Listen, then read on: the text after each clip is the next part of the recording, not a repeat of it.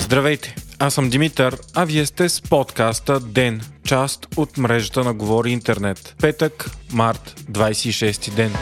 До края на април България очаква доставка на 880 хиляди дози вакцини, обяви в интервю пред BTV директорът на изпълнителната агенция по лекарствата Богдан Кирилов. Следващата седмица се очакват 250 хиляди дози, а минимум 630 хиляди през април.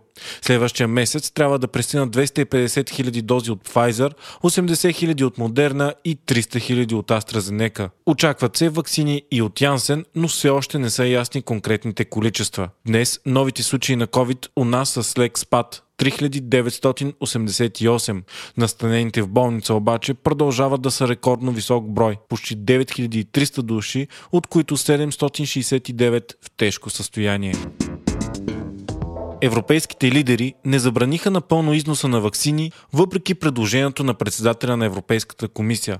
На срещата на върха лидерите все пак подкрепиха затягането на контрола на износа, но не и пълната му забрана. Според лидерите, това би блокирало глобалните вериги за доставка, след като редица компоненти от вакцината на AstraZeneca се произвеждат в Европейския съюз.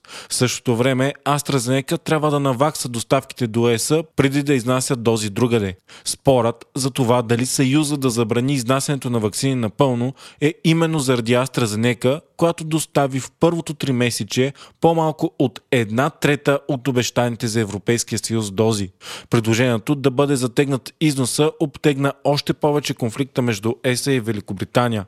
Страната обвинява Съюза в протекционизъм. В същото време обаче в Обеденото кралство са поставени в пъти повече вакцини на глава на населението, отколкото в Европейския съюз. Великобритания не изнася никакви вакцини за ЕСА, но за сметка на това от заводите в ЕСА към острова са били внесени 21 милиона дози. Това число е почти две трети от всички дози поставени от вакцината в Обединеното кралство.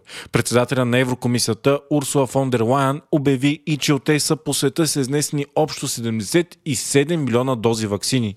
Това е повече от поставените в блока 62 милиона дози. ЕСА изнася много голям брой дози от други вакцини, особено от продукта на Pfizer и BioNTech. И въпреки, че са едни от най-големите производители в света, страните членки на Съюза изостават много с вакцинационния си план. Към момента едва 4,1% от населението на ЕСА е вакцинирано с по две дози. България е на последно място с малко над 1% напълно вакцинирани. На фона на това, американският президент Джо Байден обяви, че целта му за поставяне на 100 милиона дози за първите му 100 дни на власт се отвоява. В САЩ бяха поставени 100 милиона дози не за 100, а за 58 дни. Американският президент Джо Байден участва на проведената днес среща на върха между лидерите на Европейския съюз. Това е първото обращение на американския президент на среща на върха от 2009 година насам. Байден даде ясен сигнал, че е готов за тясно сътрудничество и диалог с ЕС, дори на теми, където интересите на двете страни се различават.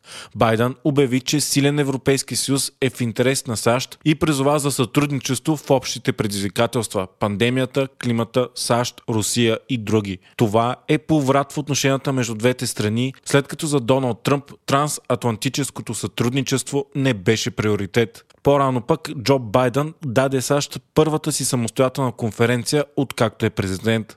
На нея той обеща да попречи на Китай да измести Америка като най-силната страна на света. В същото време обяви, че САЩ не търси конфликт с Китай, но ще държи страната да поеме отговорност за потъпкването на демокрацията в Хонг-Конг, отношението към уйгурското малцинство и увеличаването на въоръжението. Байден обяви и че ще се кандидатира за президент и през 2024 година, което анализаторите тълкуват като опит да се преустановят спекулациите, че Байден ще е президент само за един мандат заради възрастта си.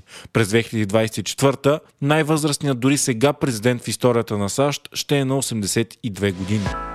Вие слушахте подкаста Ден, част от мрежата на Говори Интернет. Епизода водих аз, Димитър Панайотов, а аудиомонтажът направи Антон Верев. Ако не искате да изпускате епизод на Ден, не забравяйте да се абонирате за нас в Spotify, Apple iTunes, Google Podcast или някоя от другите подкаст приложения, които използвате.